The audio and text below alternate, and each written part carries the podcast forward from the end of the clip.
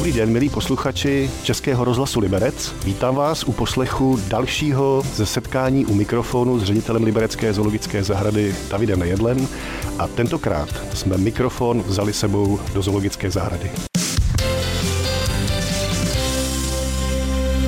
Nyní stojíme s Lubošem Elicharem, naším hlavním zoologem, u pavilonu afrických kopytníků u části proslony. Ahoj Luboši. Ahoj, dobré. Luboši, stojíme u slonince, máme tady v tuhle chvíli jednu indickou slonici balu. Lidé se nás často ptají, proč tu máme jednoho slona a jak to bude dál. Dokážeš k tomu pár slov říct? Rozumím tomu, že pro část veřejnosti může eh, tenhle ten tak působit kontroverzně. On ten příběh je dlouhý. Pro podobný formát eh, to zkusím zestručnit, jak jenom to jde. Bala je původně odchytová slonice z Barmy, eh, která do Evropy přišla tou cirkusovou cestou.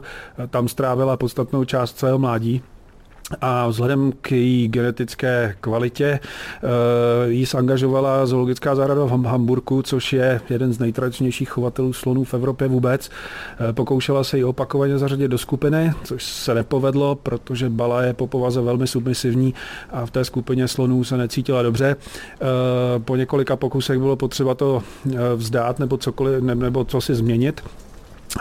Na scénu vstoupila zoologická zahrada v Minstru, která má podmínky pro slony srovnatelné s Hamburkem. I tam se pokoušeli eh, balu do té skupiny integrovat na několik pokusů a vždycky to skončilo neslavně. Ta slonice prostě jednoduše vždycky skončila někde na periferii oddělená v boxu, protože sloní stádo jí prostě nepřijalo proto taky eh, přijela svého času k nám do Liberce, aby doplnila eh, do dvojice v té době osamělou eh, slonici rání a, a tohle soužití v podstatě fungovalo až do dubna minulého roku, kdy jsme o rání přišli. Tu balu tu máme proto, že Ona je sociálně opravdu velmi složitý slon. Ve společnosti ostatních se nikdy necítila dobře a paradoxně od té doby, co je sama, tak nám kluci tomu říkají, že přímo rozkvetla. Ona opravdu získala sebevědomí, je to slunce, kterém, se kterým se teď pracuje úplně jinak a my samozřejmě mm, se snažíme, eh, snažíme se vždycky o profi přístup u všech zvířat, ale u toho slona je to to citlivější, že eh, zbývá poslední jeden. Všichni vědí, že slon je zvíře skupinové, že je v rodinných jednotkách, což nepůsobí dobře, ale té bale je opravdu zdá se dobře, eh, pokud je tu sama. My tu zkušenost z minulosti máme, protože raný ta samota po psychické stránce velmi poškodila a eh, můžeme porovnávat. Bala je opravdu úplně jiný případ a je tu proto, že v této době je to pro ně asi paradoxně úplně nejlepší řešení. No, ta situace je složitá, protože mísí se tady pohled lidský, kterému říká, že samotný slon asi nebude šťastný, ale pak je to ta zkušenost naše a chovatelská, kdy Bala prostě není typický slon. Bala bohužel začínala v cirkusu, začínala s lidmi a ona jako svoji skupinu přijímá i lidi. Takže vlastně tady naši chovatelé jí tak trošku eh, nahrazují tu sloní skupinu a to jak to s ní bude dál, je vlastně ještě otevřené. Pořád jednáme s koordinátorem, jestli, jestli ji převezeme a učíme nějaký další pokus, jestli přeci jen by se nezařadila do skupiny slonů, nebo jestli ji necháme tady v té skupině lidské. Je to tak? No, je to přesně tak. Není to uzavřený proces, my s tím celou dobu intenzivně pracujeme i s ohledem na to, jakým způsobem se to zvíře chová. Tak možná ještě pár slov eh, k osazenstvu tohoto pavilonu.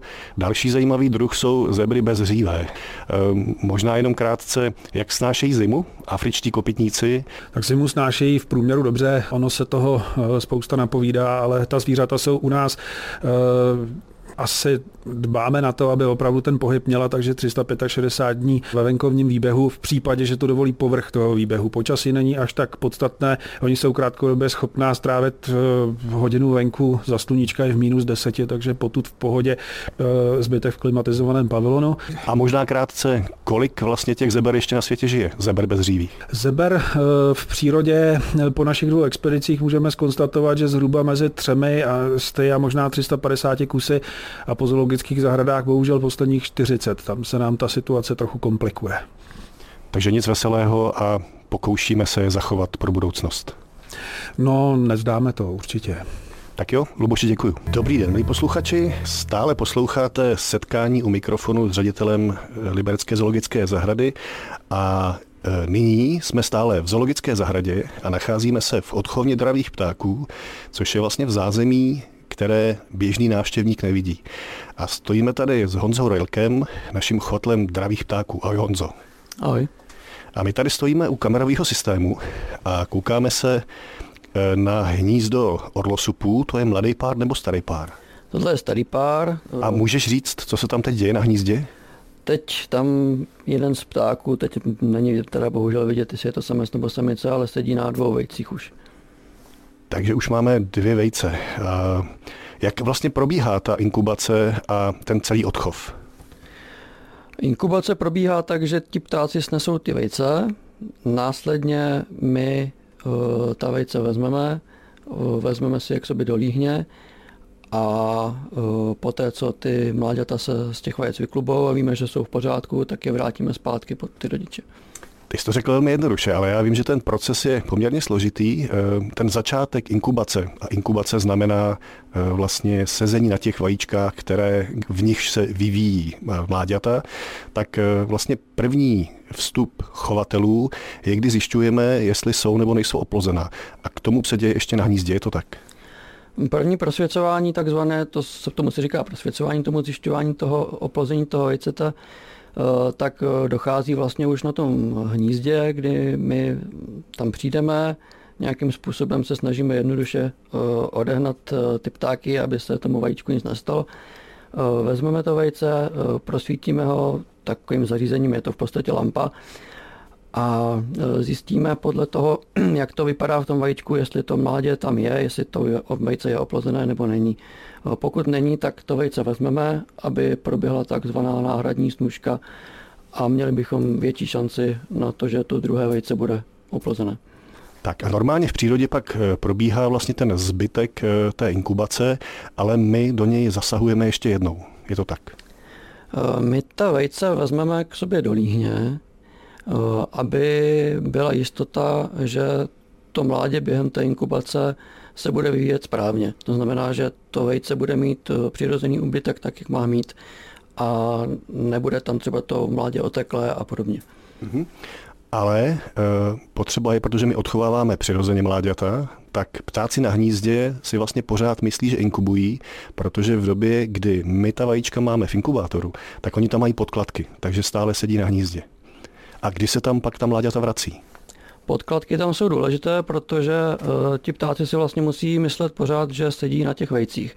Uh, ti ptáci to nepoznají, nebo se aspoň tak tváří. Uh, pokud se ta mláďata vyklubají u nás z toho inkubátoru, tak je rozkrmujeme zhruba na pěti, sedmi dnech, kdy víme, že ta mláďata jsou v pořádku, tak je vezmeme a neseme je pod ty ptáky zpátky. Opět zase akce vyhnat eh, ptáky z vajíček nebo z těch podkladků a opatrně podložit eh, ta mláďata nebo to mládě podle toho, kolik se jich klube eh, zpátky pod ty rodiče a kontrolovat už pak, jak zasednou, jak krmí. Eh, já ještě někomu vyprávím, tak se mě známí ptají a to, jak to, že ty ptáci jako neprohlídnou tuhle tu lest, ale ty jsi neřekl ještě jednu věc, že když se mláďata vrací zpátky na hnízdo, tak se tam dávají i se svými skořápkami. Je to tak. Takže vlastně ty ptáci, když na chvilku odletí a pak se vrátí na hnízdo, tak tam najdou čerstvě vylíhlá mláďata i s jejich skořápkami a vlastně se skoro nestává, že by je nezačali krmit. Je pravda, že tam dáváme ty skořápky, je to z toho důvodu, aby si ti ptáci mysleli, že se jim to vyklubalo v tom momentu, kdy oni tam vlastně nebyli. Pomáhá to, je to takový jako lepší chyták a u nich jsme neměli problém, vždycky to, vždycky to přijali, jsou to, jsou to jakoby rodiče, kteří už jsou zasloužili, už to odchovali hodně. A kdyby se posluchači ptali, proč vlastně e, tolik práce věnuje právě orlosupům, tak je to z důvodu ochrany přírody, že? protože e, my se podílíme ve spolupráci s jinými zoologickými zahradami na jejich návratu zpět do evropské přírody, do Velehor. Krásný zimní den, milí posluchači. Stále jsme v zoologické zahradě v Liberci, nyní jsme v pavilonu Šelem a mám tady naši kurátorku chovu Šelem, e, Dorotu Gremlicovou. Ahoj Dory. Dobrý den. Stojíme v pavilonu, kde v tuhle chvíli máme tři berberské lvy. Máme tady jednu starší bílou tygřici a jak posluchači ví, tak až ona tady v poklidu dožije, tak eh, chov bílých tigrů dále z mnoha důvodů obnovovat nebudem, ale my si teď možná řekneme o jiným zajímavým odchovu na úseku šelem. Jaký to je? Mezi šelmama nás v letošním roce obzvlášť potěšila mláďata jednak levhartů čínských, jednak malý margaj, ale také dvě panděta. Pandy červené si zimní období obzvlášť užívají. Návštěvníci, kteří zavítají do zoologické zahrady v dopoledních hodinách, mají velkou šanci narazit na ně jak s kotačí i s matkou ve výběhu a hlavně ti, co budou pozorně poslouchat, mají možnost i slyšet, jak pandy vokalizují, což není úplně běžné a za normálních okolností se zdá, že jsou vlastně celý život potichu a moc si toho neřeknou a oni přitom mají velmi pestrou škálu zvuků, které vydávají. Že pandy červené a jejich výběh jsou v zimě rozhodně něco, co stojí v zoologické zahradě za vidění. Teda to, že je to zavidění, to vím, ale musím se přiznat, že ani já jsem zatím nikdy neslyšel pandy vokalizovat, tak eh, musím zvýšit četnost opuštění kanceláří a návštěvu zoologické zahrady. Tak eh, to je náš odchov u pand. A co ta ostatní mláďata, jak prosperují? Malého Margaje už na první pohled návštěvníci příliš nerozliší od jeho rodičů, protože eh, kočička už je v podstatě stejně velká jako její matka a jako žádné malé koťátko nevypadá. Zároveň Margajové nejsou zrovna otužilí, takže ti většinu zimy dávají přednost pobytu ve svých teplých vnitřních ubikacích. Na druhou stranu levhartí čínští řádí jako černé ruky, jenže tam to vyžaduje trochu trpělivosti ze strany návštěvníků, protože po svojí ostýchavé a plaché mamince podědili tuto vlastnost a úplně zadarmo to pozorování není. Když se to poštěstí, tak krásně dovádí a skotačí ve výběhu, ale chce to přijít třeba víckrát a přijít hlavně potichu a chvíli trpělivě vydržet, jestli se ukážou.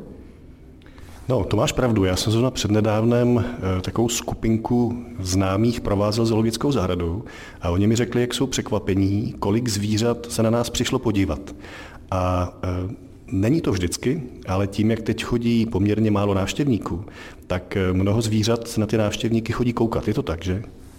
Tak rozhodně jsou jim vzácnější než v létě, když se jich přijde podívat víc. Druhá věc je, že spousta, obzvlášť těch mých svěřenců, si vysloveně užívá sníh, takže když jim napadne, tak je to povzbudí ke skotačení i ty, kteří už třeba patří spíš mezi dospěláky nebo v podstatě zvířecí důchodce, tak i ti se často nechají zlákat a na sněhu si trochu zaskotačí. Takže kdo nás posloucháte, milí posluchači, eh, neopomeňte aspoň jednu zimní návštěvu Liberecké zoologické zahrady, stojí to za to. Stojíme nyní v zavřeném pavilonu primátů a stojím tady s naší kurátorkou Petrou Bolechovou a v povzdálí slyšíme jedno z našich šimpanzů, jak na nás mluví. Kdo to je, Petro? Dobrý den, tak za mnou běhá a plácá do skla náš samec Kuba. Tak a Kuba teďko nějaký čas nepozoruje návštěvníky, pozoruje tady stavaře, protože probíhá rekonstrukce pavilonu primátů. Omlouváme se našim návštěvníkům za dočasnou nepohodu, ale to znamená, že až to odevřem, tak tady bude něco nového, jak pro lidi, tak pro zvířata. Co se tady teďko děje? Co se teď tady děje? Snažili jsme se z těch prostorů, které nebyly zrovna moc velké, udělat opravdu větší a světlejší prostory a v podstatě vyřešit tři věci. Lepší podmínky pro zvířata, a lepší pracovní podmínky pro ošetřovatele a samozřejmě příjemnější vstup a vzhled celé, celých těch expozic a vnitřního pavilonu pro návštěvníky. Takže co konkrétně tady návštěvníci uvidí, až sem na jaře přijdou nebo v předjaří? Bude to úplně jiný eh, design toho vnitřního prostředí. Vlastně ve skutečnosti eh, tady bude mnoho takových zajímavostí a informací o těch primátech, eh, a bude i jinak pohledově se moc dívat na ty zvířata. Nebudou třeba všechny tak otevřené a skleněné ty, eh, ty stěny, které viděli teď, a to je z toho důvodu, aby ty zvířata měly trochu větší klid, ale na druhou stranu eh, barevně bude působit ten pavilon jako tropický pavilon, bude i do těch barev, které imitují přesně to prostředí, ve kterém ty primáti žijí. Tak to, co eh, můžou posluchači slyšet, to nejsou stavebníci, ty přerušili práce, eh, to je náš Kuba, který prostě se nenechá odbít. Zároveň ale tady, aby bylo víc prostoru, tak jsme spojovali některé expozice, ale zároveň jsme snížili do budoucna počet druhů o jeden. Tak eh, na koho to přišlo? Je to tak, eh, museli jsme si vybrat a z pohledu chovatelského a potřeby v podstatě zachování té populace a navýšení počtu těch zvířat jsme se nakonec rozhodli si nechat kočkodany dianiny a uh, gibony bělolíce a odešli od nás, nebo ještě i odchází vlastně makaci, makaci lví do jiných chovů. Z toho důvodu, že ty makaci, ta populace v podstatě čítá v rámci Evropské asociace zoologických zahrad více než tisíc kusů, ta základna je hodně silná, kdežto naopak ty kočkodani a giboni, ta základna se pohybuje třeba ani ne pod stovku jedinců. Eh, jaká je vlastně situace třeba právě u gibonů v přírodě dneska? No, není to moc veselé, hlavně ty zástupce, který tady chováme, všechno je to vlastně část azijská a dá se říct, že ty zvířata na tom moc ty populace dobře nejsou. A ty chocholatý gibony, my z nich chováme taky ty zástupce, ty bělolíce, jsou jedny z těch, kteří jsou kriticky ohrožený. To znamená, že opravdu se počítá do stovek kusů, někdy se ani vlastně neví, kolik těch zvířat ještě v té volné přírodě zbývá. No a za námi tady usiluje o pozornost náš šimpanz Kuba. My tu v tuhle chvíli máme tři šimpanze. Jak to vidíš dál? No, máme naplánováno, e, že bychom udělali výměnu e, samičky, jedné naší s ostravskou samičkou. E, v podstatě jsme trošku jako podnítili reprodukci, která tady dlouho nebyla a vzájemně si pomohli v těch chovech.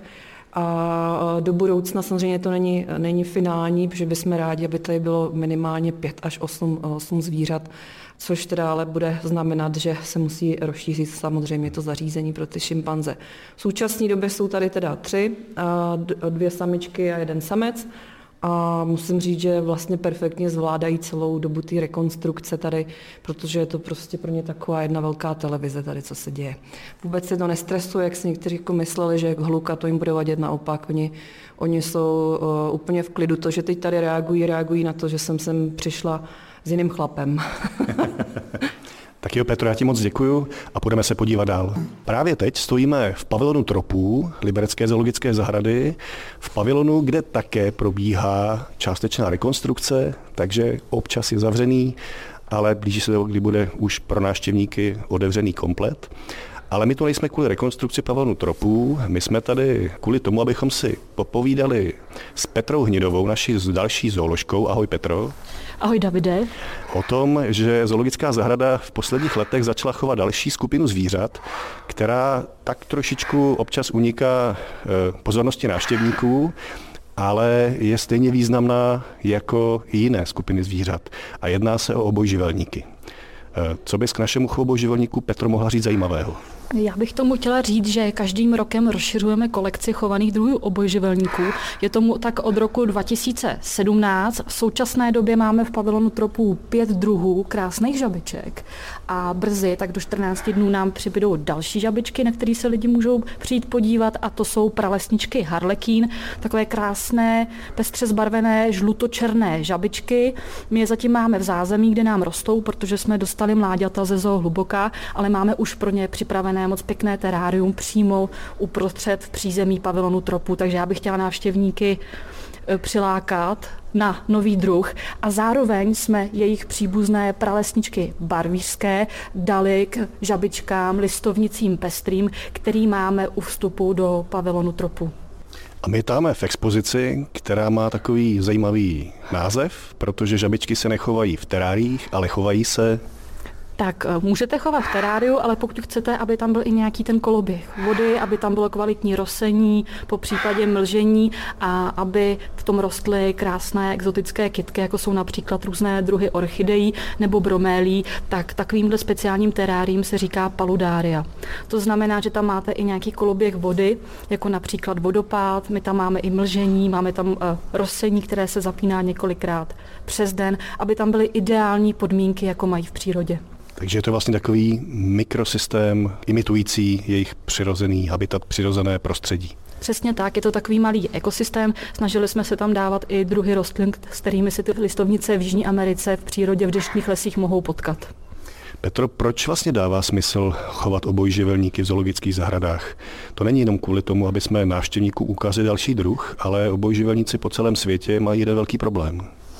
Obojživelníků ze všech obratlovců nejvíce ubývá. Je to dáno tím, že jejich unikátní kůže je tak citlivá, že jsou právě i díky té kůži velmi náchylní k vyhnutí a pokud se podíváte, co se děje v tropických deštních lesích, například v Jižní Americe nebo i třeba v Africe, tak tím, že se kácí, tak dochází prostě k úplně ke změně toho jejich ekosystému. Když přijdou o les, eh, ty zvířata nemají kde žít, pak se tam mění i podmínky vlhkosti, tepla. Ten obojživelník musí žít v prostředí, kde je vlhko, musí mít neustále vlhkou kůži. A ta je právě velmi citlivá i na různé znečištění a pesticidy. A taky plísně. A také plísně, protože je známa taková plíseň chytridy, která způsobuje chytridiomykózu a ta má za následek velké úhyny žab po světě.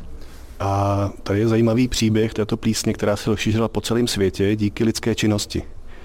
Přesně tak, díky drápatkám Xenopus levis, které jsou původně z Afriky a byly rozšířený po celé Evropě i Americe, protože se používaly v medicíně při těhotenských testech na ženách.